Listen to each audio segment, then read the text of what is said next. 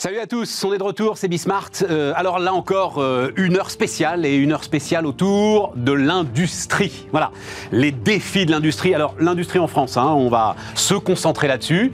Il y a déjà de quoi faire euh, au bout d'une heure. On, on ne va pas parler que de relocalisation. Non, parce que, et peut-être même d'ailleurs que les défis de l'industrie sont ailleurs. Allez, c'est parti, on va voir ça pendant une heure.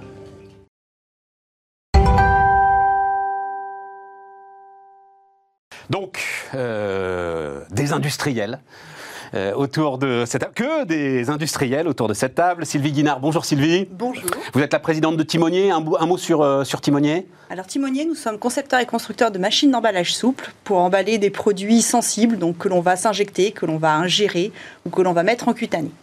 Euh, Romain de Tellier, euh, bonjour Romain. Bonjour Stéphane. Euh, donc, c'était Arc Industrie la première fois qu'on s'est vu, et maintenant c'est Arc Industrie Group.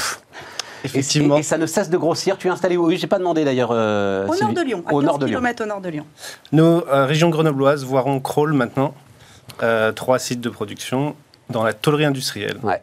Donc effectivement, on est passé de 20 à 40 en quelques mois après une belle levée de fonds. Et la vision du groupe reste la même, faire de l'aventure humaine l'âme de l'industrie du futur. Magnifique. Bruno Grandjean. Bonjour Bruno. Alors, Bruno immensément célèbre. Bruno qui a porté la...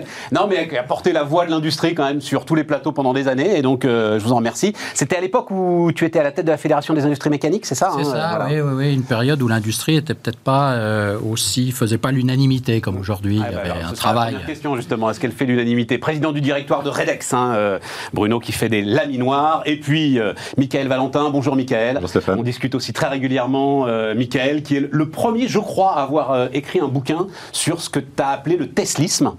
Je ne sais pas d'ailleurs si aujourd'hui, donc hein, euh, Fordisme, Toyotisme, Teslisme, je ne sais pas si aujourd'hui d'ailleurs le, le- le néologisme est euh, employé, euh, j'en sais rien moi, aux arts et métiers. euh, Il commence à être un peu repris. ouais. Mais bon, c'est le début, quoi. On est dans le début d'une vague. En tout cas, beaucoup de gens, beaucoup de gens s'intéressent à Tesla, ça c'est sûr. Non mais c'est ça. Beaucoup de gens s'intéressent à Tesla, pas pour les mêmes raisons que toi. Pas forcément. Et, et ça aussi, on va en lien, parler. On en parlera. Ouais. Ouais. Non, c'est-à-dire que toi, ton sujet, c'est pas qu'on envoie des gens dans l'espace, etc. C'est pas ton sujet. Ton sujet, c'est la première fusion entre euh, la culture industrielle et la culture start-up. Ouais, Ouais. Voilà, la culture euh, digitale, très intéressant. Euh, des- alors, non, justement, démarrons. Alors, impact France Relance, mais au-delà de ça, est-ce que tu sens, Bruno, un climat différent? Autour de l'industrie en France Ah oui, il n'y a, pas- il y a pas photo. Aujourd'hui, ça fait l'unanimité. Tout le monde parle de réindustrialiser, a conscience que l'industrie a un rôle euh, éminent en termes de création de richesse, d'intégration. On sait que dans les territoires, dès qu'il y a une usine, eh bien, euh, il y a une forme de prospérité. Donc ça, c'est un combat qu'on a gagné euh, depuis quelques années. Attends, est-ce que ça se voit concrètement? Parce que moi j'aime bien ta phrase, on sait que dans les territoires il y a une usine, j'allais te dire, il y a un recours. Dès que dans les territoires on commence à monter une usine, t'es sûr qu'il y a un recours et t'es sûr que pour pousser trois murs ça va encore te prendre dix ans. Est-ce que ça, ça change? Oui, ça bouge, ça bouge. Je pense que on a un a priori euh, positif euh, vis-à-vis des usines. Il y a toujours effectivement des, risques juridiques, il y a toujours, mais c'est bien identifié, c'est compris, et on a le soutien quasi unanime des, politiques sur ces sujets. Donc c'est un changement culturel majeur. Après, est-ce que dans les faits on réindustrialise? C'est une autre question. On va y aller. Mais le changements- contexte a changé aujourd'hui. Je, je- on, va, vo- on va le voir d'ailleurs dans la, dans la présidentielle. C'est quelque chose qui fait l'unanimité. Il faut réindustrialiser les usines. L'industrie a un rôle particulier. Et la crise du Covid a encore accru cette bonne image, puisqu'on s'est rendu compte que c'était également un élément de souveraineté d'avoir des usines, de pouvoir produire soi-même euh, des, des masques, par exemple. On s'est même rendu compte de quelque chose qu'on ne comprenait pas en France et que euh, Sylvie illustre si bien, c'est que faire des machines vous donne de l'autonomie, Ouais. vous donne de l'indépendance. On le voit dans les semi-conducteurs, l'Europe ne fait plus beaucoup de semi-conducteurs, mais on fait les machines clés qui vont faire des puces au nanomètre. L'un des grands contresens d'ailleurs sur euh, l'industrie allemande, oui évidemment l'automobile, mais en fait c'est la machine-outil. Ah, la vraie puissance, ça a été la machine-outil. Bien euh, sûr, ouais, voilà. bien sûr. c'est ce qu'exportent majoritairement les Allemands. Sylvie? Même, euh, même complètement climat, même parce qu'on s'est euh, battu pendant des années avec Bruno. Et la Quand- French Fab, à qui on peut rendre hommage d'ailleurs. la Tiens, j'aurais dû, ramener, j'aurais dû ramener le coq La d'ailleurs. French Fab est arrivée juste après, en fait, euh, à travers ouais, toute ouais. l'aventure qu'on a menée avec Bruno euh, au sein de la, de la Fédération des industries mécaniques et de l'Alliance pour l'industrie. Mais c'est vrai que je le rejoins complètement. le- la différence de discours est surtout euh, présent au niveau de l'appréhension des politiques et du monde économique sur la nécessité impérative de pouvoir accompagner l'industrie et l'industrialisation des territoires pour arriver à, retrouver un bassin d'emploi et une richesse de métiers qui vont entourer toute l'industrie, qui sera euh, diverse et, plurielle. Avec un focus, et Agnès Pannier-Runacher insiste beaucoup là-dessus, elle dit c'est les anciens territoires industriels qui doivent accueillir l'industrie. C'est-à-dire, ce conflit culturel dont je parlais un peu, il, il est beaucoup moins vif quand on va euh, à l'est de la France, euh, bah, là d'où vous venez, la région de Saint-Étienne, dans les terreaux industriels qui euh, ont pris effectivement énormément de coups en pleine face sur ces 50 dernières années. dedans, mais c'est clair que le monde politique et le monde, je dirais même de la communication, a vraiment pris ce sujet avec une véritable volonté de montrer ce qu'est l'industrie d'aujourd'hui, l'industrie. Alors on parle de l'industrie du futur, mais c'est déjà l'industrie d'aujourd'hui dans laquelle on est et dans laquelle on se porte. Voilà, on leur montre ce que c'est que nos usines aujourd'hui. Très souvent, moi, quand j'ai des personnes qui, euh, même des professeurs, hein, qui viennent avec des classes pour visiter, ils disent waouh, mais on s'attendait pas à ça. Et euh, oui, vous attendiez à quoi?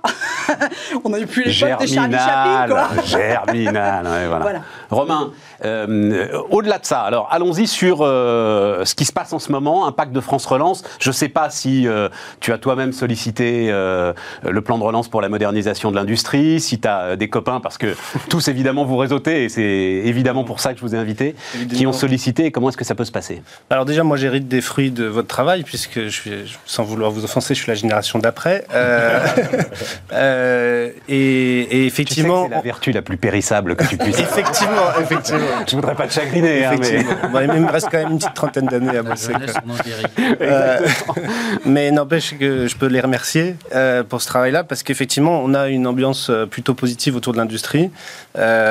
Au niveau du plan de relance, pour ma part, on a finalisé des plans d'investissement avant la crise du Covid, donc on a à un moment, il faut rembourser aussi nos, nos, dettes.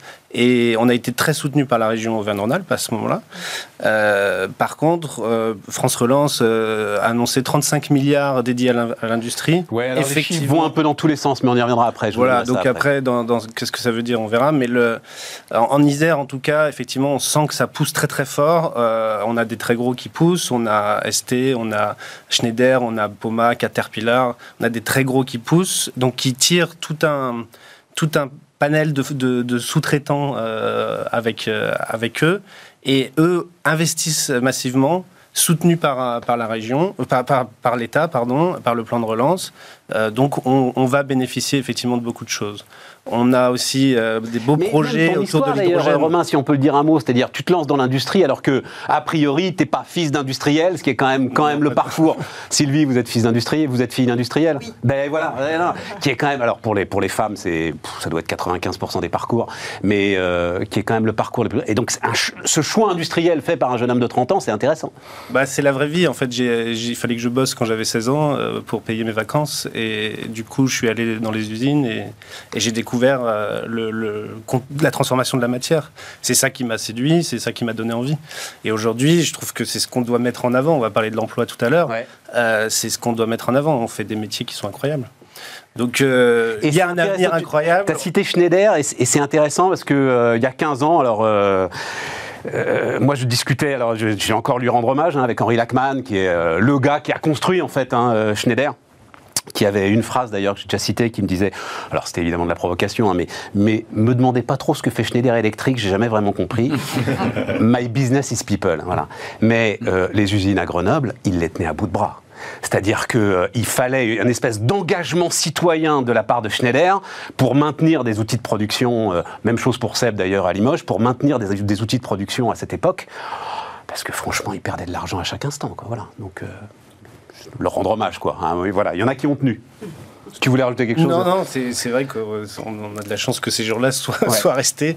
On a perdu les papeteries dans Isère, mais on a, on a d'autres euh, d'autres technologies qui sont arrivées et il y a de la place. Aujourd'hui, l'hydrogène, justement, qui, s'installe et avec HRS qui a fait une énorme levée de fonds, euh, entrée en bourse, qui, se développe, qui, construit des sites. Agnès Pannier-Runacher a inauguré un, site sur les, technologies de nouveaux écrans. Donc on a, on a de la chance d'être un territoire d'industrie. Euh, alors effectivement, donc euh, France Relance, euh, ça part un petit peu dans tous les sens. en gros, elle, elle a envoyé un chiffre de 3 milliards et demi d'euros, mais d'aide directe. C'est ça qui est très intéressant quand même. Hein. Euh, ça ne se rembourse pas. C'est vraiment de la subvention euh, directe pour euh, la modernisation de, des filières industrielles. Et puis donc il y a cette histoire de relocalisation. 550 relocalisations depuis un an. Est-ce que ça, c'est quelque chose, juste on va ouvrir une parenthèse, on va en parler de ces, ces relocalisations, Michael par exemple, est-ce que ça, c'est quelque chose sur lequel on peut compter? Ou est-ce qu'au contraire, c'est une mauvaise manière d'appréhender le sujet bah, Moi, je pense qu'il y en aura des relocalisations, on commence à en voir un petit peu. Après, par rapport à la question qui était évoquée tout à l'heure sur euh, pourquoi est-ce que l'industrie redevient en fait dans le débat public, je pense qu'il y a des raisons fondamentales. Même quand on regarde, par exemple, euh, le digital, les GAFA, ou alors euh, ce qui se passe en Chine maintenant avec les Batix, ils sont assis sur des terres qui étaient des terres industrielles en fait. Moi, je suis personne, vraiment persuadé que pour faire l'économie d'après, il faut avoir, comme vous disiez, en fait, l'économie du physique c'est hyper important d'avoir cette partie de la transformation de la matière, de bien la comprendre pour créer les métiers du futur qui, eux, vont se rattacher. On sait bien que l'industrie, c'est beaucoup de services aussi rattachés à l'industrie. Donc, d'avoir une terre industrielle forte, bah, ça permet derrière d'être fort en économie en général. Donc, d'avoir ce, ce socle. pour vous. C'est les racines. C'est les racines. Et puis c'est aussi ce qui fait, comme c'était évoqué, le pont entre les territoires et les métropoles. Et effectivement, moi qui me balade plutôt à Bar-le-Duc, à Vierzon, ou dans ces, dans ces territoires-là qu'à Paris la semaine, parce que je suis dans les. Oui, j'ai pas dit, tu es consultant, hein, et puis on parlera de, du fonds start-up que euh, tu as monté aussi, start-up industriel. J'ai un pied en fait dans les métropoles parce que je, je, je, contribue à créer des start-up pour l'industrie, et après, j'ai un pied chez les industriels, donc plutôt dans les territoires euh, en France. Et on voit bien que l'industrie, ça fait le pont entre les deux. Donc pour répondre à la question sur la relocalisation, c'est clair qu'aujourd'hui, beaucoup des clients qu'on accompagne sur la partie conseil et les clients industriels se posent plusieurs questions sur notamment leur implantation, leur footprint. Ça ne veut pas forcément dire réalocaliser en France, mais en tout cas, ce qu'il y a de sûr, c'est que ça veut dire produire proche des marchés. Où, est-ce qu'on va vendre pour des raisons écologiques, pour des raisons aussi tout simplement de coût. Euh, donc il y a, cette, cette composante-là, mais pour des raisons politique aussi que l'acceptation du public, que ce soit en France, mais c'est vrai aussi ailleurs, aux US, en Angleterre, en Italie, politiquement, c'est de moins en moins acceptable de se dire qu'on fait venir des produits de loin. Donc en fait, il y, a cette attente là de j'achète un produit qui va être produit plus proche de mon territoire. Ensuite, il ne faut pas rêver. Les chaînes de valeur, elles restent complexes. C'était dit tout à l'heure. Il y a, les terres rares, elles sont toujours en, Chine, elles sont dans des endroits de la planète qu'on n'a pas en France. Donc il y aura toujours des transferts et des supply chains mondiales. Mais il y a quand même ce début de réflexion de comment est-ce que je me rapproche de mes marchés ou alors, je me rapproche aussi parfois de, cette matière première. Je prends un exemple. On accompagne aujourd'hui un groupe euh, dans l'agroalimentaire qui fait du chocolat. Eux, ils se posent la question de déploiement de footprint, ils sont en croissance, mais ça repart très très fort. Ils, regardent assez loin et ils se disent c'est quoi la bonne stratégie? Est-ce que c'est de garder toute mon implantation en France et du coup d'envoyer mes produits partout? Est-ce que c'est de se dire je suis proche de mes marchés un peu partout dans le monde, là où est-ce que je vais développer mon activité euh, commerciale? Ou est-ce que c'est au contraire d'être proche de mes cacaotiers, où je peux faire peut-être une partie de la transformation pour avoir un, aspect aussi euh, social sur mes fournisseurs? Et découper cette chaîne de valeur pour avoir une partie là-bas, une partie ici. Donc cette réflexion, elle est vraiment euh, un peu partout. Il y a beaucoup de gens qui se posent cette question-là et euh, elle est en cours. Après, est-ce que ça ramènera des relocalisations? Je pense que l'activité industrielle est en train de reprendre et on le voit dans les chiffres. On est passé par un bas et on est en train de repartir, tant mieux. Par contre, en termes d'emploi, c'est là où il faut peut-être pas se tromper. on va y aller sur, euh, sur l'emploi. Mais d'abord, moi, la question, Bruno, parce que le premier symbole qui nous ramène, c'est le paracétamol. Alors bon, euh, on n'est pas chimiste, hein, mais enfin globalement, euh, c'est sans doute pas l'industrie du futur, quoi, le paracétamol. Et je me dis que cette histoire de relocalisation, c'est typiquement une mauvaise manière de poser le problème. Comment est-ce que vous ah, la, meilleure méthode pour réindustrialiser, ce serait de s'appuyer sur des développements de nouveaux produits euh, issus de la recherche. Et d'ailleurs, cette start-up industrielle qui a été créée du côté de Grenoble, elle est issue du CEA. Donc c'est la meilleure méthode. C'est profiter des innovations, être là au bon endroit au bon moment et se coupler à la recherche, qui est un des problèmes en France où ce couplage est très faible, à part le CEA, vous avez très peu de connexion entre le, système de recherche et l'industrie, et donc de créer des nouvelles usines qui répondent à des nouveaux produits, à des nouveaux usages.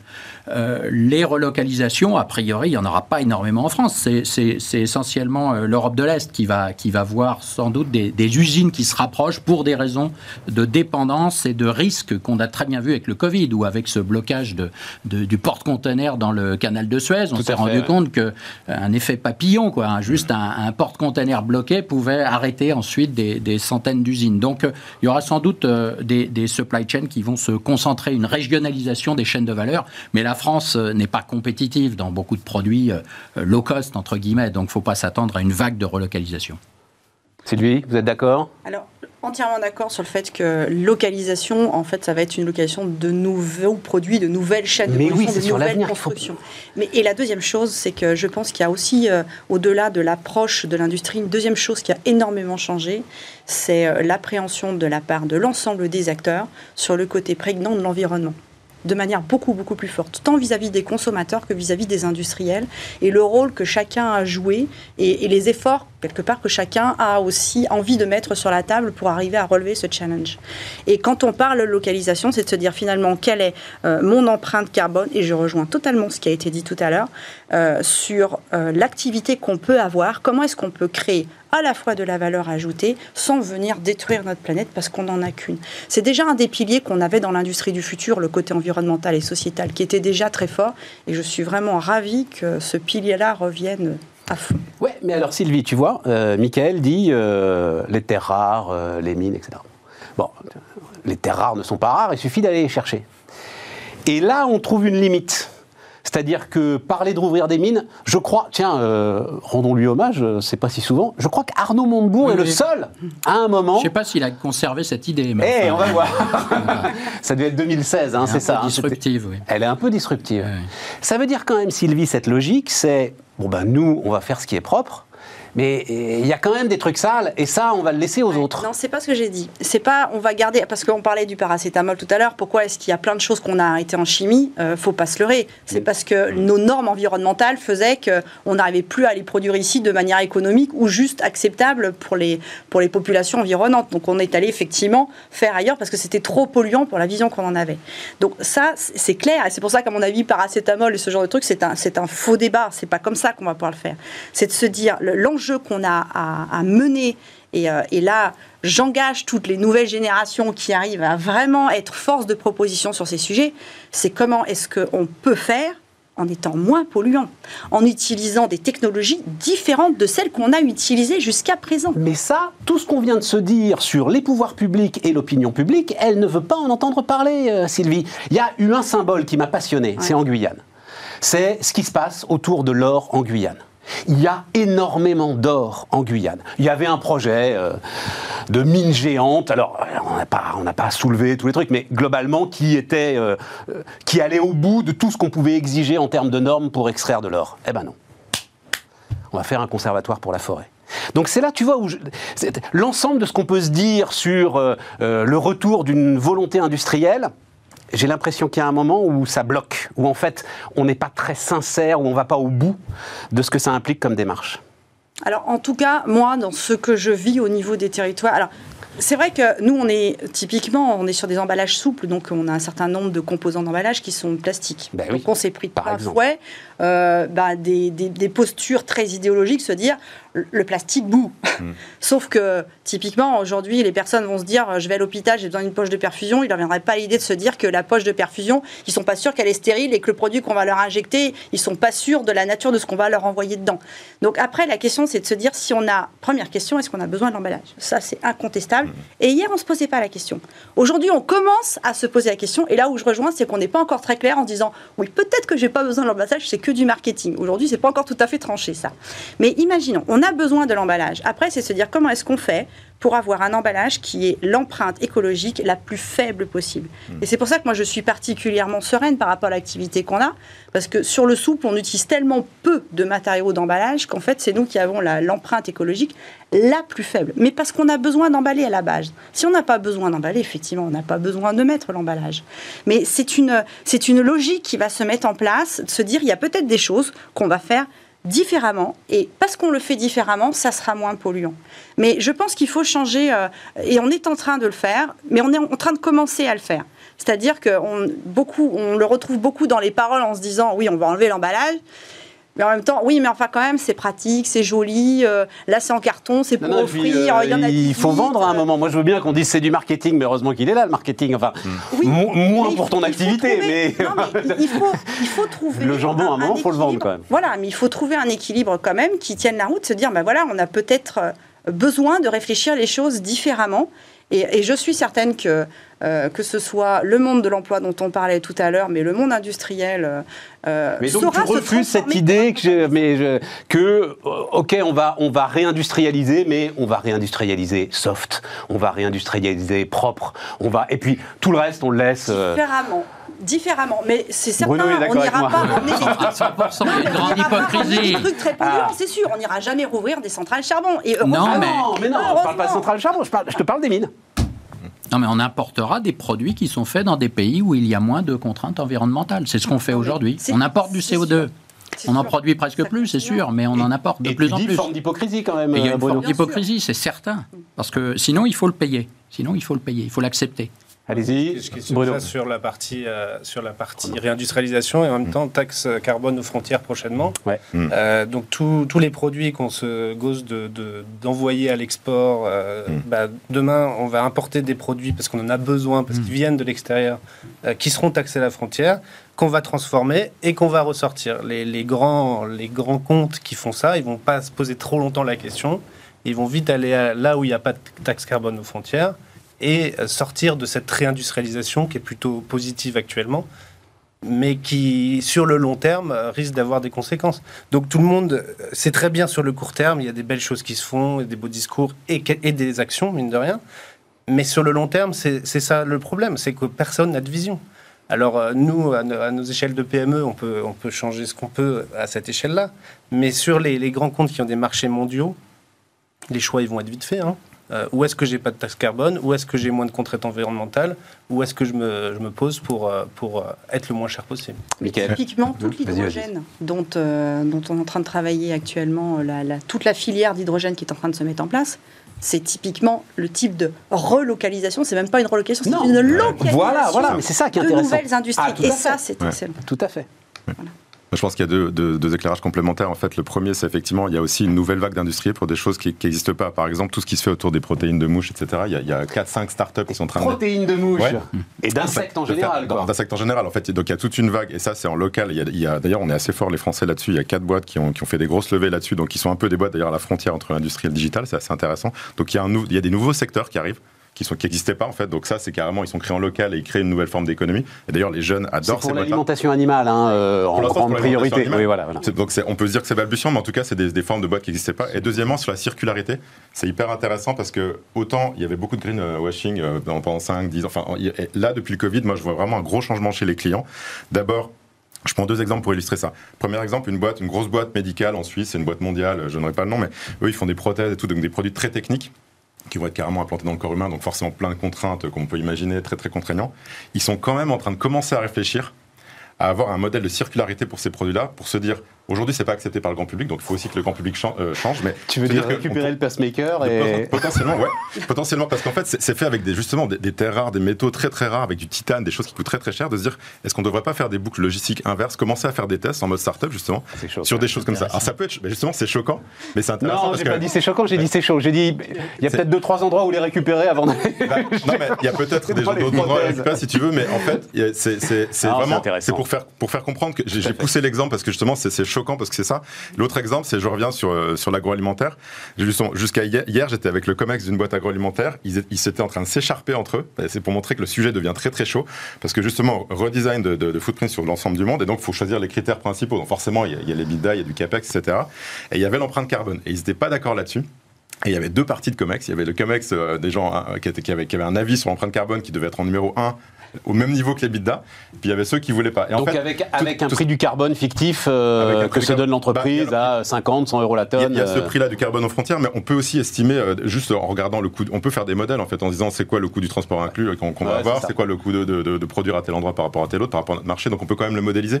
Et c'était quand même super intéressant, tout ça pour dire que même dans les grands groupes, ces discussions-là, elles commencent à arriver, et c'était des discussions qui, qui étaient sincères, quoi. on sentait qu'ils étaient tous sur leur position, et c'était pas juste pour, pour avoir une image vis-à-vis du marché. Quoi. Bruno, euh, alors la taxe carbone aux frontières dont, dont parle Romain, euh, pour l'instant il n'y en a pas. hein. Et puis, euh, C'est un projet, je crois, hein, Ah bah, euh, dans le c'est- plan c'est- climat. euh, C'est la priorité de la présidence française. Non, mais c'est très intéressant parce que, pour le coup, ta, ta remarque m'intéresse énormément, Romain, parce que j'avais l'impression, moi, que les industriels, globalement, étaient tous favorables à une taxe carbone aux frontières parce que c'était de la concurrence importée en moins. Et on a- bon.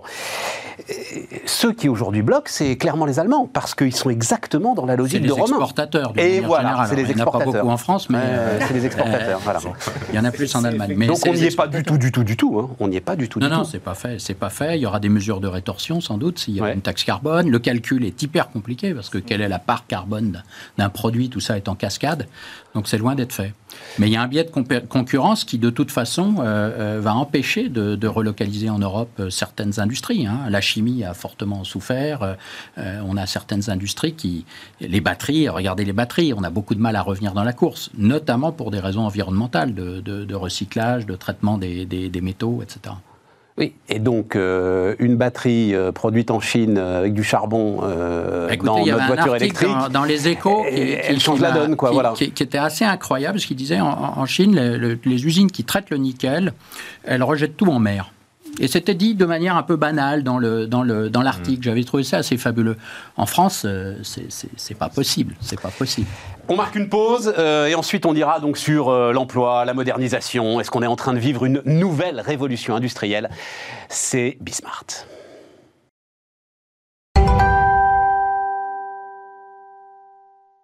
On repart donc euh, une heure sur, l'industrie. Alors, il y, a un autre sujet quand même que je voulais vous soumettre, parce qu'on n'est pas là pour faire de l'incantation, justement. C'est ce lien. Louis Gallois l'avait écrit très clairement dans ce fameux rapport gallois qui doit dater de 1 novembre 2012. Voilà, certains. Romain n'était pas né. en tout cas, industriellement, clairement pas. La mémoire est bonne. oui, parce que c'est historique, c'est un détournant. C'est un tournant. Absolument. Sauf qu'il écrivait très clairement que non, la renaissance industrielle ne serait pas créatrice d'emplois et ne devrait pas être créatrice d'emplois. Est-ce que ça aussi, c'est pas comment dire, un des éléments euh, qu'on essaye de cacher, ou en tout cas qu'on ne met pas dans le débat public, pour surtout pas euh, euh, venir ternir l'euphorie industrielle Bruno oui, peut-être. Euh, enfin bon, euh, à la limite, il y a de la destruction créatrice, c'est certain. Est-ce que la création est plus faible que la destruction? Le vrai sujet, c'est de voir que la destruction a lieu en Europe et la création en Asie. Donc je pense que si, on peut recréer euh, ce qui est détruit localement, même s'il y en a un peu moins, on limite les dégâts. si par contre l'industrie automobile est à, l'aube aujourd'hui d'un électrochoc, un tsunami, un tsunami. L'industrie automobile, c'est 20% de l'industrie. C'est ce qui permet. Les écoles d'ingénieurs, elles forment des ingénieurs pour l'automobile basés sur les technologies du moteur thermique. Sur le... C'est une base. C'est le socle de l'industrie. Et, tout ça est en train de changer, de muter de manière accélérée. Et le savoir-faire, aujourd'hui, il est en Asie. Les usines euh, européennes de batteries sont des usines tournevis, en grande partie. Mais c'est pour ça que je lis, alors euh, Michael, euh, je parle sous ton contrôle, donc Porsche va pour la première fois de son histoire aller fabriquer ailleurs qu'en Allemagne, mmh. et ils vont en Chine. Ce que j'ai compris, c'est que c'est des véhicules qui vont revenir. C'est pas pour le marché chinois. Tavares fait les mêmes arbitrages, alors Saint Tavares quand même, hein, fait les mêmes arbitrages euh, en ce qui concerne Stellantis. C'est pour ça, c'est parce qu'il y a une perte de savoir-faire en fait sur le territoire européen. Ils vont chercher de meilleurs ingénieurs? Bah, on a, non, alors de meilleurs ingénieurs non, parce que je pense que là personne ne me contredira autour de la table. Les ingénieurs français, en tout cas, ils sont plutôt dans le monde, on se les arrache. Donc c'est plutôt les ingénieurs qui, partent qu'un problème d'avoir des bons ingénieurs. D'ailleurs, c'est pareil en Allemagne, il y a des très bons ingénieurs. Donc c'est pas tellement ça le problème, c'est que là pour le coup, ce virage-là, on l'a pris un peu tard. Euh, le virage de, l'électrique. Donc il y, a, les Porsche, etc., Volkswagen qui s'y met un peu, mais là les marques européennes sont seulement en train de, rattraper. Et donc il y a effectivement cette mutation. J'ai commencé chez PSA, donc j'étais dedans, je suis un produit de ça au départ. Mutation du thermique vers l'électrique on a pris du retard sur on connaît Tesla, mais surtout les Chinois. Vous allez en Chine, euh, le marché électrique, il est comme ça. Il y a déjà 10% des voitures qui sont électriques et puis ça fait comme ça. Donc les Chinois ont pris énormément d'avance là-dessus parce qu'ils savaient qu'ils gagneraient jamais la bataille de la voiture thermique. Donc forcément, ils ont pris de l'avance. Maintenant, faut, faut pas non plus euh, désespérés et défaitistes. Il y, a, il y, a, des boîtes qui sont en train de se monter en Europe, notamment une boîte en Suède qui s'appelle Northvolt, qui a été faite justement par des, par des anciens de Tesla. Et eux, ils, vont, ils proposent de faire des batteries et aussi de les recycler. Donc c'est intéressant.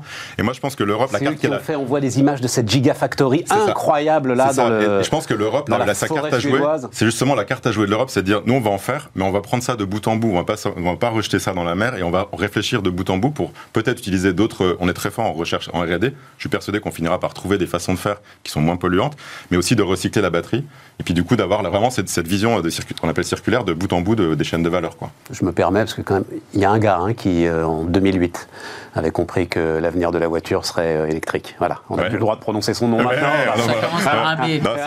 il s'appelait Carlos Ghosn, et, enfin bref. Euh, et à. Tu, te souviens Ah, toi, t'en connais un autre? Bah Oui, oui, moi j'ai vu le seul, la seule factory, c'est peut-être pas une giga, mais c'est une méga factory qui fonctionne, qui livre des batteries à Daimler-Benz aujourd'hui en France. Elle est en Bretagne C'est une usine Bolloré. Ah oui, mais il y a une technologie particulière. Oui, mais c'est une technologie qui a des faiblesses, mais qui a aussi certaines forces, qui est très adaptée aux, aux véhicules industriels, Ouais. notamment aux bus. Exactement. Et qui fonctionne, et pour des raisons, je pense, politiques, on en parle très peu. Et il y avait un modèle même économique, un modèle économique avec la voiture euh, en, en- en- en- en partage euh, au sein des métropoles qui était vraiment en avance. Donc il y a, il y a eu, euh, c'est peut-être pas Elon Musk, mais il y a eu un projet français euh, vraiment notable et, et- et Mais vraiment innovant. pas là, mais Ghosn, il a massivement investi à tel point qu'on disait au technocentre, il fait, c'était l'époque où tout le monde devenait fou avec cette histoire, il, il est en train de faire porter son projet de voiture électrique par Renault pour tuer Renault parce qu'il aime pas Renault Ah, a- et qu'il veut la victoire de Nissan. Il y a deux innovateurs Entendu. et aujourd'hui on voit dans quelle situation ils sont. Donc euh, on se rend compte de la Euh, difficulté. hein. L'emploi, euh, Romain, euh, qui est au cœur de l'ensemble de ta démarche industrielle. Le- le- Est-ce que, et, et on va décrire l'industrie 4.0, ce que ça veut dire aujourd'hui, etc., comme le disait Sylvie, arrêtons de parler d'industrie du futur, c'est l'industrie d'aujourd'hui. Cette industrie 4.0, elle détruit de l'emploi forcément. Je, je partage pas forcément ce Alors point de vue. Euh, on parle de pénurie de compétences et c'est pour ça qu'on a l'impression qu'on n'arrive pas, qu'on n'arrive pas à créer de l'emploi. Mais il y a une pénurie de compétences pas que dans l'industrie. On est dans, dans, le, dans le service, dans, dans, dans le bâtiment. Euh, on, on dégrade énormément les métiers industriels euh, depuis, le plus, plus- depuis la tendre enfance, en tout cas les métiers manuels. Euh, on nous explique que si tu vas pas réussir à l'école, tu vas finir euh, sur un chantier ou dans une usine. Donc forcément, euh, c'est difficile de, donner envie aux gens. Donc mon point de vue, c'est qu'au contraire, on, doit, on doit travailler avec les écoles le plus tôt possible pour, pour donner envie. Il faut que les salariés viennent montrer ce que c'est que l'industrie 4.0. Parce que, en tout cas, chez nous, à chaque fois qu'on a investi sur des machines modernes, on a recruté deux, trois personnes. Et on a multiplié le chiffre d'affaires euh, ensuite. Donc c'est... je- Enfin, je, je reste persuadé, en tout cas à ma petite échelle, que l'industrie 4.0 va créer de l'emploi parce qui sera un peu différent. Peut-être un petit peu moins difficile aussi, euh, mais il faudra toujours euh, transformer, toucher, euh, toucher la matière. Dans les métiers que je connais, attention. Ah mais euh, t'es là pour ça, mais bien sûr, Ah, bien sûr, bien voilà. sûr. Mais euh, ouais, vas-y, euh, Mickaël, parce que non, enfin, je l'ai cité 14 fois, mais, Mais cette oui. phrase que m'avait dite un industriel, c'était il y a une dizaine d'années.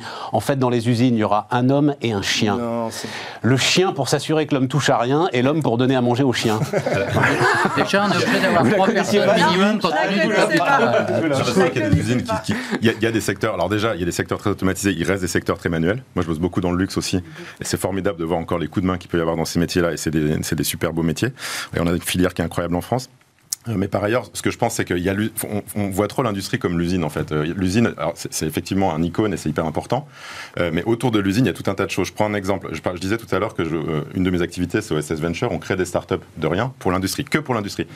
Les gens qui viennent faire les startups avec nous, c'est des gens qui habitent à Paris, qui ont fait déjà d'autres startups en général en B2C pour vendre des pizzas ou des choses comme ça. je, je- je caricature un Et peu. à un moment, ils se Et- disent, tiens, et je vais faire à un moment donné, ils se disent, tiens, il y a un secteur qui fait 20% du PIB mondial et qui ne, qui ne génère que 2% des investissements de ce qu'on appelle les venture capitalistes dans les startups. C'est peut-être intéressant. Ça, c'est l'industrie, ça Ça, c'est l'industrie. Et en fait, on- cette activité de start-up dans l'industrie, elle va très très vite. Donc, je donne juste un exemple. On a, on a créé ça il y a trois ans. On a créé 140 emplois industriels. Il y a, dans ces start-up, on a créé 10 start-up. Il y a 140 emplois qui ont été créés à notre petite échelle, en fait. On est tout petit. Et donc, on a créé des emplois qui n'ont rien à voir, a priori, avec l'usine. Ces gars-là, ils vendent des solutions pour les usines. Mais donc, tout- toute, ce- toute ce- cette activité de logiciel, de solutions pour l'industrie, c'est une activité sur laquelle nous, en France, on a une vraie carte à jouer. Pourquoi? Parce qu'on est, très fort pour faire des jeux vidéo, on, a des, on, est très fort sur le code, l'architecture, les données, etc. C'est vraiment des choses où on a des bonnes compétences. Et pour créer des modèles d'affaires un peu différents, mais de les mettre au service de l'industrie. Donc, il y a l'usine elle-même. Et développer les usines, ça continuera, comme je le disais tout à l'heure, c'est important de garder ce socle. Mais autour de l'usine et à l'interface des usines, il y a tout un tas de choses à inventer. Si on veut faire les modèles circulaires du futur, comment est-ce qu'on va faire des boucles de logistique inverse bah, Il va bien falloir à un moment donné qu'on ait les données pour savoir où est telle matière, comment je fais pour assembler une matière qui était recyclée, qui vient de telle filière, telle autre filière, me les sourcer dans mon usine. Bah, ça, ça va être que des solutions qui doivent être inventées, qui n'existent pas, des plateformes. Donc c'est vraiment une nouvelle industrie qui est, qui est naissante en fait. Et je vous rejoins sur les startups. Nous, on fait le choix d'accompagner une à deux startups industrielles par an.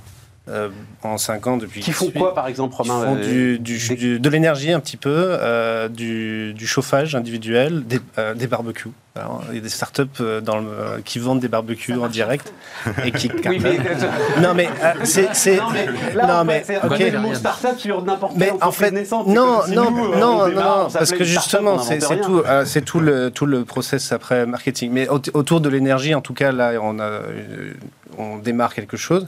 Mais sur d'autres choses, on, ces startups qui décollent vont créer de l'emploi indirect. C'est-à-dire que là, vous parlez des 140 postes que vous avez créés, Mm. mais indirectement, il y a les usines qui vont produire les produits derrière. Mm. Et, il- y aura des sous-traitants. Et puis, il y aura des services qui vont, qui vont lier. Nous, il faut qu'on nettoie nos bureaux, il faut qu'on nettoie les, les ateliers. On a des services comme ça qui, qui, qui naissent. Et c'est elles sont emplois industriels, Romain. Ça, Bah, euh, un avant- assureur, il va avoir les mêmes besoins que Mais vous. effectivement, euh, L'ensemble sauf- du tertiaire va aller. Call center qu'avant, va avoir les en mêmes fait, besoins que vous. aujourd'hui, on dit a pas le plan industriel. Mais il y a, il y a 40 ans, c'était des emplois qui étaient dans les usines et qui étaient considérés comme emplois industriels. Parce que la, la femme de ménage, ou l'homme de ménage, mais c'était plutôt des femmes, euh, elle était salariée de l'usine. Aujourd'hui, c'est des entreprises de services. Mais c'est des emplois industriels euh, secondaires, en tout cas. S'il y a peut-être un point sur la sur, sur la sur l'évolution des, des compétences dont on a besoin, une vraie difficulté aujourd'hui, je le conçois tout à fait, euh, pour arriver à se projeter. Je vais faire juste deux petits exemples. Le premier, l'invention de l'imprimerie. L'invention de l'imprimerie. Imaginez à l'époque se dire, quand on vient créer ça, le nombre de moines, on se dit de moines copistes qu'on met au chômage. Deuxième invention, pour laquelle on est beaucoup plus proche, mais qui nous touche beaucoup parce que c'est l'histoire de l'entreprise. Donc Timonier, nous, on a à peu près 180 ans d'histoire et qui a commencé avec Barthélemy Timonier, qui est l'inventeur de la machine à coudre. Et quand il a inventé la machine à coudre, les, euh, et, et là on a des traces dans les journaux hein, de, Ah bah, de- l'époque, en là, hein, c'est- 1830, ah hein, oui, euh, de, lecteurs qui expliquaient que cette invention allait remettre les femmes sur le trottoir pour qu'elles puissent subvenir aux besoins de la famille. C'était une, une vision euh, la même que celle qu'on voit aujourd'hui avec, avec les robots ou avec l'automatisation de l'industrie. C'est de se dire, vous inventez quelque chose qui va tellement détruire d'emplois qu'en fait, toutes les femmes vont devoir retourner sur le trottoir. Force est de constater Que ça ne s'est pas passé. que ça ne s'est pas passé comme cela, mais, mais surtout que l'industrie a pris une, une- une ampleur et une envolée et une variété de métiers que l'on va connaître nous aussi aujourd'hui, qu'on commence déjà à connaître. Souvent, on se dit que d'ici à une horizon de 6-10 ans, euh, on aura la moitié des métiers qu'on ne connaît pas encore aujourd'hui et sur lesquels il va falloir créer les compétences. Mais c'est vrai, enfin aujourd'hui, je ne sais pas si vous avez été, jeté un petit coup d'œil là sur les nouvelles formations qui sont en train de se mettre en place. On comprend même pas les titres. Et on dit, mais il fait quoi lui comme job? Et, et en fait, il y a des, des- des métiers complets qui se mettent en place pour accompagner des filières, des manières de travailler, des manières de piloter. Et euh, là où je, peut-être je mettrai une petite nuance sur le rapport de, de Louis Gallois, c'est que ça ne créera peut-être pas d'emplois sur les technologies de l'industrie existantes à cette époque-là. Je pense qu'il va y avoir énormément de naissances, de technologies et d'industries au pluriel, parce qu'on ne sera plus aussi étanche qu'on ne l'était par le passé. C'est souvent des discussions qu'on avait, on a le monde de la mécanique, de l'automatisme, de l'électronique. Nos machines, c'est déjà de la mécatronique, mais ça fait, ça fait 20 ans que c'est déjà de la mécatronique. Ouais, ouais, ouais. Voilà. Donc, euh, on, on peut plus segmenter comme on le faisait par le passé. Et quand on va parler de l'industrie, en fait, ce sont des industries qui sont complètement interconnectées. Est-ce qu'on va se dire que l'industrie, euh, c'est l'électronique, ou l'industrie, c'est plutôt de la mécanique, euh, ou l'industrie, ça va être des solutions logicielles ou numériques, ou ça va être sur de la partie physique? Quand généralement, moi, j'essaye d'expliquer un peu aux jeunes générations et de les mobiliser, je leur dis, mais on- a besoin de vous parce qu'on a, on a tout à inventer, mais ce qu'il y a surtout, c'est que l'industrie, c'est ce qui donne des solutions qui, à l'arrivée, seront des solutions physiques. On a besoin de manger, on a besoin de se soigner, on a besoin de se déplacer, on a besoin de répondre à des enjeux climatiques, des enjeux Sylvie, tout ça est formidable, mais tu te retrouves avec des interlocuteurs politiques qui font un ratio. euh, alors, je vais pas dire subvention, mais par exemple, euh, baisse des impôts de production. À un moment, dans un an, dans deux ans, dans trois ans, dans quatre ans, ils vont venir vous demander C'est certain. combien d'emplois en face des 10 milliards. Enfin, j'ai peur qu'ils ne demandent pas et que Ouais. euh, Moi, à la rigueur, ça me ce choquerait pas soit décidé sans même qu'on nous le demande d'ailleurs. Comme ça a été le cas pour la réforme de la taxe professionnelle Pour le CICE. et ou pour le CICE. Tout à fait. C'est cette logique-là, tu comprends C'est pas possible. Mais si encore ils nous demandent, c'est une chose. Mais là aujourd'hui, enfin, jusqu'à présent, ils nous demandaient même pas. Et quand on a mis en place le CICE ou autre, euh, il fa- fallait quand même voir que même avec le CICE, on n'a pas récupéré l'augmentation de charges qui avait eu lieu les années précédentes. Donc souvent, on, le présente en disant ça a été un cadeau aux entreprises. Non, ça n'a pas été un cadeau aux entreprises. On a essayé de rectifier un peu le tir des augmentations qui nous avaient fait complètement déraper avec tous les pays limitrophes, en particulier l'Allemagne. C'était qu'un rattrapage pour essayer de limiter un peu les dégâts. Ça veut donc dire que ce critère de l'emploi est peut-être pas le bon critère, Bruno Non, c'est pas le bon critère. D'ailleurs, on l'a bien vu avec la crise du Covid. Il y a la souveraineté, par exemple. C'est un critère majeur d'avoir des capacités à fabriquer des produits à haute technologie. Mais tu la mets européenne ou française, ta souveraineté? Parce que ça aussi, ce mot-là aussi, il est, il est compliqué quand même. La fiscalité, elle est française. Donc la souveraineté, il faut la regarder à l'échelle de la France. Et donc, euh, euh, je crois que c'est un débat qui a quand même avancé. Il n'y a pas que l'emploi. Parce que le, calcul, à chaque fois, il, se finit. Mais chaque emploi coûte 200 000 euros. Donc, il serait mieux de donner 200 000 euros à chaque personne. Mais, mais ça, c'est un raisonnement qui, qui, qui, ne tient pas la route. Euh, on a besoin, on est dans une société hyper industrielle. Il y a un très bon bouquin de Pierre Vels qui l'a illustré. On a besoin d'usines, on a besoin d'innovation, de, on a besoin de, haute technologie. C'est un enjeu de souveraineté, c'est un enjeu de, pour rester la cinquième puissance euh, mondiale, il faut cette base industrielle.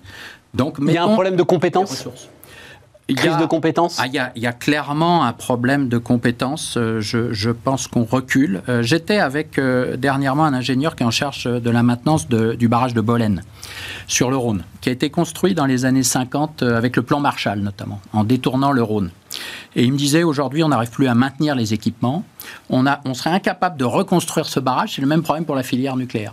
C'est-à-dire qu'il y avait une dynamique euh, industrielle très forte qui faisait que euh, on allouait les meilleurs ingénieurs, les meilleurs euh, techniciens allaient dans, vers l'industrie, allaient vers ces métiers, une passion. Il y avait une mystique de l'industrie qui a été perdue aujourd'hui. Et donc il y a un recul des savoir-faire. Aujourd'hui, je vais être un peu poujadiste là, mais on a du mal à trouver un tourneur-fraiseur c'est presque plus facile de trouver un développeur pour faire du soft. Et donc, il y a un vrai sujet euh, d'orientation et de réhabiliter ces métiers. Et regardez au ministère de l'Industrie, regardez à Matignon, regardez à, Bercy, euh, vous n'avez plus beaucoup d'ingénieurs. Vous n'avez plus beaucoup d'ingénieurs. Aujourd'hui, le pouvoir a été pris par euh, la technocratie. Donc euh, les ingénieurs, aujourd'hui, euh, ils ont disparu du système de décision. Il est impressionnant votre histoire de barrage, là. Effectivement, ça fait penser au ah, soudure de... de Bolène, qui est un monument historique. D'ailleurs, c'est fabuleux. On serait plus capable de le construire. Ah, on ne serait pas capable de le construire, euh, en tout cas aussi vite, aussi bien. Et, et, ça, c'est typique du recul que l'on connaît. Sylvie, la question de la féminisation, vraie, vraie question. Donc les chiffres, là, je vais te les prendre sur le... le Ministère de l'Industrie, 30% des salariés, 15% des cadres. Pourquoi est-ce que. Enfin, d'abord, il va falloir que les jeunes filles se mettent à. Mais moi, je suis. À aimer l'industrie. Mais j'ai l'impression que c'est un truc, ça, ça fait partie de ces trucs dont on parle depuis 15 ans. Oui. Euh, et ça, plus même. Plus même. non, avant, on n'en parlait même pas. non, voilà, c'est ça.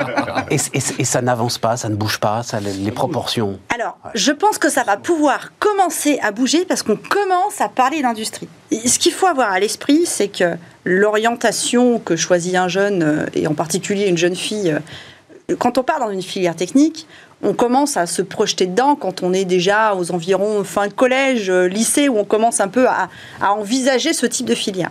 D'accord? Il faut avoir à l'esprit que les sources de, d'affluence, on va dire, ce sont les parents, ce sont les enseignants, les réseaux sociaux, on va dire, ok, donc Et aujourd'hui, mais dans ces trois euh, grandes sphères-là, qui ont quand même touché la majorité des jeunes, qui parle d'industrie en, des, en des termes positifs hmm.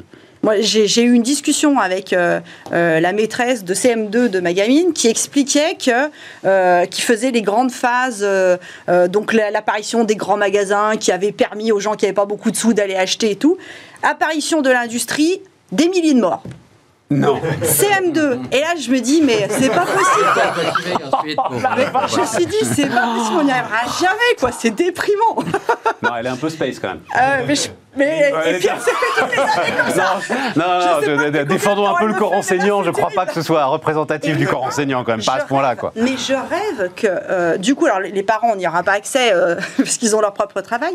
Mais moi, je rêve que le monde de l'éducation vienne se reconnecter au monde professionnel industrie ou autre, mais, mais viennent se reconnecter au monde professionnel pour se dire, mais finalement, quels sont les métiers?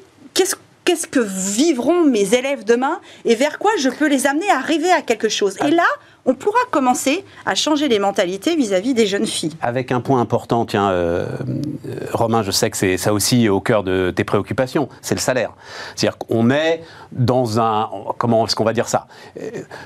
Dans le monde développé sur une forme de crise du travail, euh, où en gros, tiens, je voyais là, Armin Lachette, le, le, candidat CDU en Allemagne, accepte que finalement les mini-jobs, qui sont donc à 500, euh, 600 euros par mois, euh, est une augmentation de 10 à 15 il y a une crise du travail.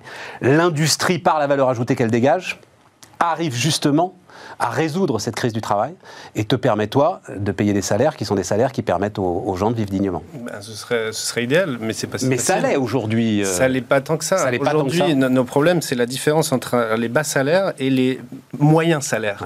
C'est que la, la, la, différence est gigantesque. Je regardais tout à l'heure, euh, un SMIC à 1200 euros net, et il coûte 1600 euros à l'entreprise pour que un salarié qui, a des compétences, qui peut faire évoluer, qui apporte de la valeur, touche 2000 euros net, ça coûte 3600 ou 3800 euros à l'entreprise. Euh, à un moment donné, c'est pas proportionnel. Donc on, a un vrai problème de. C'est super, il n'y a, pas, a pas beaucoup de charges sur les bas salaires, mais personne veut venir travailler au SMIC. Aujourd'hui, euh, dès qu'on travaille au SMIC, on perd euh, des aides de la CAF, on perd, euh, on perd énormément de choses, et il n'y a plus d'intérêt à travailler au SMIC. donc il vaut mieux ne pas travailler ou peut-être travailler pour 2000 euros, mais sauf que l'entreprise ne peut pas toujours le faire. Et, on a un vrai problème de, de cohérence sur la charge salariale, de mon point de vue en tout cas. Ça, c'est alors c'est un combat que vous avez porté, hein, Bruno. Grand combat, grand débat entre les économistes d'ailleurs. Ah, ça avec euh, et bah, compagnie. Exactement sur les baisses de charges, sur les salaires de l'industrie. C'est là qu'il faut être porté par une vision du long terme et pas juste par des calculs qui vous démontrent que parce que le raisonnement des économistes n'était pas compliqué. Il était de dire si vous baissez les charges sur les salaires médians et même supérieurs, eh bien euh, les salaires augmenteront parce qu'il y a une pénurie de ces compétences-là et donc les salaires augmenteront. Or c'est pas la réalité dans votre entreprise. Euh, si les charges baissent, euh, vous n'allez pas perdre vos cadres, ils vont pas partir. Euh, vous ferez un peu plus de marge, vous pourrez investir plus et ça créera un cercle vertueux. Mais ça, c'est une méconnaissance de ce qui se passe réellement. Mais le système fiscal et le système des, charges sociales n'est pas fait pour l'industrie. Il favorise effectivement des, bas salaires des services. Mmh ce serait pas plus important que les impôts de production, ça euh, Parce que c'est pas au même euh, endroit, hein, quand même, dans votre C'est un package qui est intéressant. À, c'est un, un, global, je pense. Hein. Les impôts de production sont quand même d'une perversité totale par leur caractère fixe notamment dans les périodes de basse eau, dans les cycles, mm. euh, vous avez des charges fixes et ça, ça tue les entreprises. Donc il faut travailler quand même sur ce sujet. Mais les charges, c'est vraiment ce qu'empêche la montée en gamme. Euh, aujourd'hui, euh, vous pouvez difficilement vous payer votre premier ingénieur dans une PME, le deuxième, monter un bureau d'études. C'est quasiment impossible si vous n'avez pas une base installée, si vous n'avez pas déjà un historique. Donc ça empêche cette montée en gamme et c'est une incohérence, je pense, du, du système social français. Mais c'est vrai que les salaires dans le secteur de l'industrie sont élevés par rapport à plein d'autres secteurs et en particulier du service. Hein on est complètement en dehors. Enfin, c'est ce que j'avais en tête et en même temps, euh, Romain me ramène un peu sur terre. C'est-à-dire ces choses-là évoluent aussi, quoi. Euh. Et en même temps, effectivement, il y a une pénurie. Donc, à un moment donné, les jeunes qui rentrent sont, commencent à rentrer à des plus hauts à, des niveaux de salaire que gagnent euh, des gens qui ont 20 ans d'ancienneté. Sinon, ils ils viennent pas. Donc, on a ça. Après, c'est aussi à nous. un problème de cohésion, ça, à l'intérieur de l'entreprise. Ça peut être un peu compliqué. non, non, c'est intéressant. Après, c'est une réalité. C'est une réalité. Donc, il y, y, a un enjeu salaire, mais il y a un enjeu aussi nous, chefs d'entreprise à donner envie. On a quand même un vrai problème euh, quand on discute avec euh, beaucoup de chefs d'entreprise qui voient les salariés comme des problèmes. Et à un moment donné, euh, où plus personne veut travailler, plus personne machin, enfin les, jeunes ceci, les jeunes cela. on doit donner envie, on doit être porteur de sens, on doit reconnaître aussi la valeur du travail de chacun et chacun comme personne. Et je pense qu'il y a un vrai enjeu dans nos en tant que manager à à reconnaître ça, que ça se sache, que les gens se sentent euh, bien dans leur travail, pour qu'ils soient ambassadeurs euh, déjà de leur métier, peut-être de l'entreprise en dehors, mais en tout cas de l'industrie en général euh, demain. Donc on peut se plaindre de ne pas avoir de ressources, mais à un moment donné, il faut qu'on donne envie aux gens d'être ambassadeurs de ça. Alors il nous reste moins de 10 minutes, il faut quand même qu'on termine avec l'industrie du futur. Alors, comme tu disais, l'industrie d'aujourd'hui, l'industrie du futur. Euh, Michael, on est à l'aube d'une nouvelle révolution industrielle. Euh, on décrit euh, impression 3D, euh, éléments de production beaucoup plus petits, qui peuvent se rapprocher des villes, nouvelles matières, etc. Il y a quelque chose là qui, qui peut donner une nouvelle dimension à l'industrie dans les années qui viennent Il y a quelque chose qui est déjà en cours. je pense que tous les industriels qui sont autour de la table en sont déjà dedans depuis quelques années, mais je pense que le Covid a été un très fort accélérateur de ça. Pour des raisons, quand tu évoquais tout à l'heure de résilience, on s'est rendu compte c'était important bah, d'être capable d'être résilient dans les chaînes de valeur et donc le digital peut largement accompagner ça. les boîtes qui avaient déjà un socle digital s'en sont plutôt mieux sorties. En tout cas, c'est ce que me disent mes clients pendant le Covid que celles qui avaient encore pas initialisé leur transformation euh, digitale.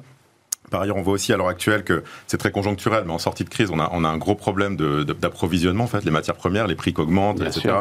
Et avoir des supply chains agiles, être agile, pouvoir interpréter les signaux de demande aussi qui sont très volatiles. Si on prend juste en ce moment, là, la plupart de mes clients me disent j'ai du mal à lire ma demande, le mix est compliqué, ça change du jour au lendemain. En fait, si on ne s'est pas transformé parce que le digital, c'est un, un, moyen pour faire des nouvelles technologies, mais c'est surtout un moyen de mieux collaborer ensemble dans l'entreprise. Et donc de mieux faire collaborer le commercial avec la supply chain, la production, d'avoir des flux très raccourcis, de pouvoir mieux réagir à son marché tout simplement. Donc ça, ne serait-ce que pour des nécessités de marché, cette nouvelle révolution industrielle, elle est tirée par euh, la, conjoncture, on va dire. Après, si on se projette un peu plus loin, c'est sûr qu'il y a toute la, tout ce qui arrive avec la circularité et les nouveaux modèles d'affaires. C'est-à-dire de se dire que, et c'est le cas, j'imagine, pour vous qui êtes des fabricants de, machines ou d'équipements, on, vend maintenant, la plupart du temps, un produit avec des solutions. Et l'industrie du futur, c'est aussi ça. C'est pas seulement je vais être plus compétitif sur le terrain parce que j'ai des robots, l'impression 3D, le digital. Mais c'est aussi, j'ai un modèle d'affaires qui est différent, où je vends potentiellement des abonnements, je vends de la maintenance, euh, je vends du prédictif, je vends tout un tas de choses que je ne que je vendais pas avant à mes clients, parce que je comprends même mes clients, donc ça, ça vient du monde digital, c'est de bien comprendre son client, et du coup, je peux lui vendre euh, complètement autre chose que ce euh, à quoi j'étais destiné au départ. Tu ne vends pas un matelas, tu vends une qualité de sommeil. Par exemple. Ou tu vends pas des pneus, tu vends des, des, des, kilomètres parcourus, c'est super intéressant. Le, le, patron de Michelin Amérique du Sud me disait, j'aurais jamais réussi, il était patron des poids lourds Amérique du Sud, et en fait, là-bas, forcément, les transporteurs n'ont pas forcément les moyens d'acheter des pneus neufs en tout cas Michelin, qui sont 20% plus chers que les autres. Donc ils ont attaqué ce marché en vendant des pneus au kilomètre. Ce qui fait que le gars, il n'a pas le côté investissement, je devrais m'endetter, il va payer directement. Euh, ça veut dire ça, Michael, que, pour résumer, on va dire le processus de production, l'ensemble des machines et les hommes qui sont autour de ces machines, puisque j'ai bien compris qu'il y a des hommes et des femmes autour de cette machine, sont directement connectés à la façon dont se comportent les clients, à la demande, aux évolutions du marché, et que ça se fait presque en temps réel Alors c'est là où ça rebondit avec le débat d'avant, parce que pour pouvoir faire bien ça, il faut s'inspirer de ce que font les GAFA, justement les, les boîtes qui viennent du digital, c'est comment j'ai une structure de données qui est pensée pour que mes données me reviennent des clients. Donc ça, ça passe par du physique, des capteurs, etc. Mais surtout la donnée, je puisse l'exploiter en temps réel. Pourquoi est-ce que Tesla est autant en avance sur les autres? C'est pas contrairement à ce qu'on croit les batteries. Parce que sur chaque Tesla, il y a des capteurs qui remonte en temps réel de l'info sur tout ce que font les conducteurs de Tesla. Donc vous avez des updates de la voiture qui se font régulièrement, elle s'améliore dans son cycle de vie. Et en fait, il y a de l'innovation, énormément d'innovation qui se fait chez Tesla, parce qu'on analyse en permanence ce que font tous les conducteurs. C'est ça. Par rapport aux autres, moi je bossais chez PSA, tous les six mois, vous faisiez des enquêtes sur euh, que pensaient les consommateurs, etc. Le temps que ça arrive en usine, j'étais responsable en usine de mettre en place des plans d'action pour publier des fausses propages. Il y avait un an, un an et demi entre ce que disaient les, clients et ce qu'on mettait en place. Et c'était bien pour l'époque, donc je critique pas PSA. Mais simplement, maintenant, on est dans l'ère de l'instantané. Donc juste pour reprendre cet exemple, comment je fais quand je suis un fournisseur de, de solutions physiques pour avoir le plus possible d'informations sur comment c'est utilisé chez mes clients pour lui vendre autre chose qui correspond à ce que lui veut faire, donc bien comprendre son marché à lui pour que lui soit plus compétitif grâce à moi. C'est enthousiasmant, hein Il y a du boulot, Mais, c'est une révolution que tu vis toi aussi Oui, oui, euh, bien sûr, une accélération hein, terrible, une accélération, une problématique de continuité numérique, notamment de plugger tous les systèmes, ce qui est une grande difficulté. La grande difficulté. Sans pour autant perdre nos savoir-faire historiques. Hein. C'est quand même, on fabrique des machines, il faut garder ces savoir-faire, mais maintenant on est obligé d'ajouter une couche de logiciel, une couche de, de numérique, de capteurs, euh, euh, et, tout ça avec des impacts sur le marketing, sur l'approche commerciale. et, et avec une difficulté à tout connecter. Et franchement, la, continuité numérique, c'est un vrai sujet dans, nos entreprises parce que là, on manque d'expertise. Et, un point qui a été signalé, et je pense qui est très important, l'Europe, on parle toujours des GAFAM, mais l'Europe les GAFAM de l'industrie sont européens. Les Dassault Systèmes, les Siemens, les, les, SAP, etc. Donc on a quelques atouts dans ce domaine. D'ailleurs, euh, Breton le, dit bien, à l'échelle de l'Europe, on a des géants du numérique de l'industrie, du B2B, donc inconnus souvent du grand public, et qui sont des acteurs majeurs à l'échelle mondiale. Donc il y a une carte à jouer pour les Européens autour de, de ces technologies, mais c'est loin d'être simple. Mais ça veut dire surtout masse d'investissement considérable. Oui, bien devant nous et devant vous. C'est, ce qui est difficile, c'est de faire le juste investissement. Pas trop tôt parce qu'on est précurseur et puis ça marche pas bien. Pas trop tard parce qu'on est dépassé. Et puis avec une très grande difficulté, connecter un ERP à une CAO, à une FAO, à une GMAO, à un CRM. Aujourd'hui, euh, ça fait partie des défis qu'un patron de PME a un peu de mal à résoudre. hein. Et, et après, euh, que faire de la donnée? Et voilà. Que nous, Non, mais tu PME, sais, c'est- c'est c'est très significatif de tout ce qu'on vient de se dire parce que euh, euh, euh, ERP CRM. Ça, je pense qu'en fait, globalement, euh, Ça, ça ça, doit fonctionne. marcher, ouais. Voilà, Ça parce qu'on est dans le service total. Euh, voilà. et, et dès qu'on rentre effectivement Ah, sur le contrôle des machines, dans l'atelier, c'est là que les, les difficultés. Romain, comment est-ce que mais c'est- tu. exactement ça. On fait des investissements où on récupère de plus en plus de data. Nous, on est plus dans la, dans la visée de l'excellence industrielle, mais on sait que nos clients vont nous demander euh, de savoir exactement où est la pièce euh, après avoir passé la commande dans, dans les Hmm. 5 ans maximum, à mon avis. Donc, euh, c'est, il nous faut de plus en plus de compétences Comment pour ça, la. où est la pièce? J'ai pas compris. Bah, C'est-à-dire qu'à un moment donné, le client va passer son, son- sa commande. Euh, Aujourd'hui, sur Amazon, euh, désolé de les citer, mais sur tous les sites de, de- pardon, sur Chronopost aussi, on, on sait euh, quand on commande quelque chose exactement où est, où est le, le produit.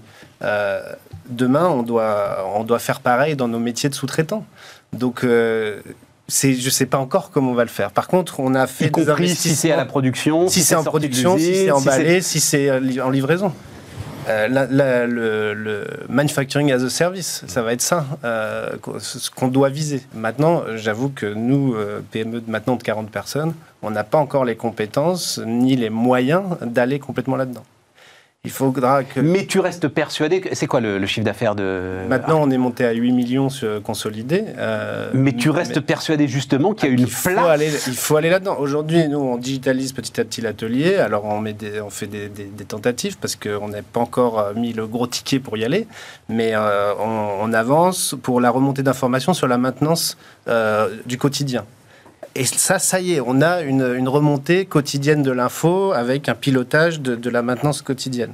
Euh, c'est une révolution pour une entreprise comme la mienne, alors que ça existe euh, euh, beaucoup plus, beaucoup mieux. euh, Mais ailleurs. tu restes persuadé, Romain, qu'il y a une place pour de la, des, des entreprises industrielles de petite taille. Ah Parce oui. que tout ce que viennent de Non, décrire tout, tout ça, euh, c'est des technologies Bruno, qui vont être accessibles pour des entreprises comme, comme, de, comme enfin de, alors, euh, c'est plus gros euh, pour les vôtres, mais ça, ça- c'est en train de devenir accessible. La question, c'est comment est-ce qu'on va le piloter? Ouais. Parce que nos techniciens, euh, bah, c'est ça qui est intéressant, c'est qu'ils ils ont le savoir-faire technique, la maîtrise de la matière. Ils doivent apprendre à servir d'une tablette, d'un ordinateur, et puis ils ont une machine à 1 million d'euros, 2 millions, 5 millions d'euros devant les yeux, et ils disent que si, comment ça va se passer. Euh, il faut les accompagner à ça, et que ça soit eux après qui s'épanouissent là-dedans, qui viennent en parler dans les écoles. Sylvie, le mot de la fin, c'est pour vous. Le mot de la fin. Ouais. Alors, on a, alors, nous, on a la chance d'avoir euh, 50 ans d'historique sur la partie ERP. euh, on a une, je pense, on fait partie des premières PME françaises à ERP, avoir eu accès à la GPAO dans les, au tout début des années 70, avant même que je naisse. mais, euh, mais en l'occurrence, donc sous, toute la partie euh, gestion de données euh, internes, c'est c'est- c'est une donnée qu'on a depuis très très longtemps.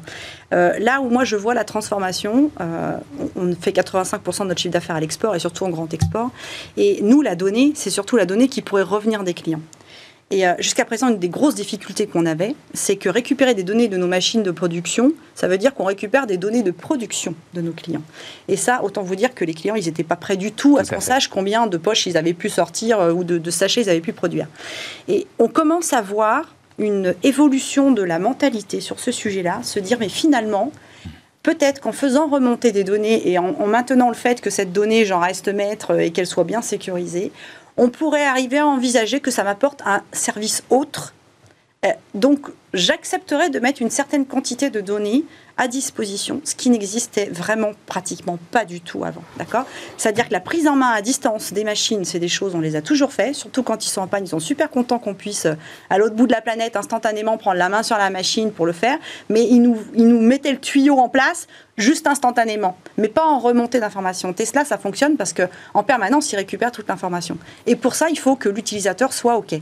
Et là, les industriels, il y avait encore un petit pas, on n'est pas encore dans les B2C, là, c'est du B2B et c'est le pas est en train de se transformer. Voilà. Merci Sylvie, merci messieurs hein, d'avoir euh, débattu avec nous pendant une heure de l'industrie et de l'avenir de l'industrie. On se retrouve demain sur Bismart.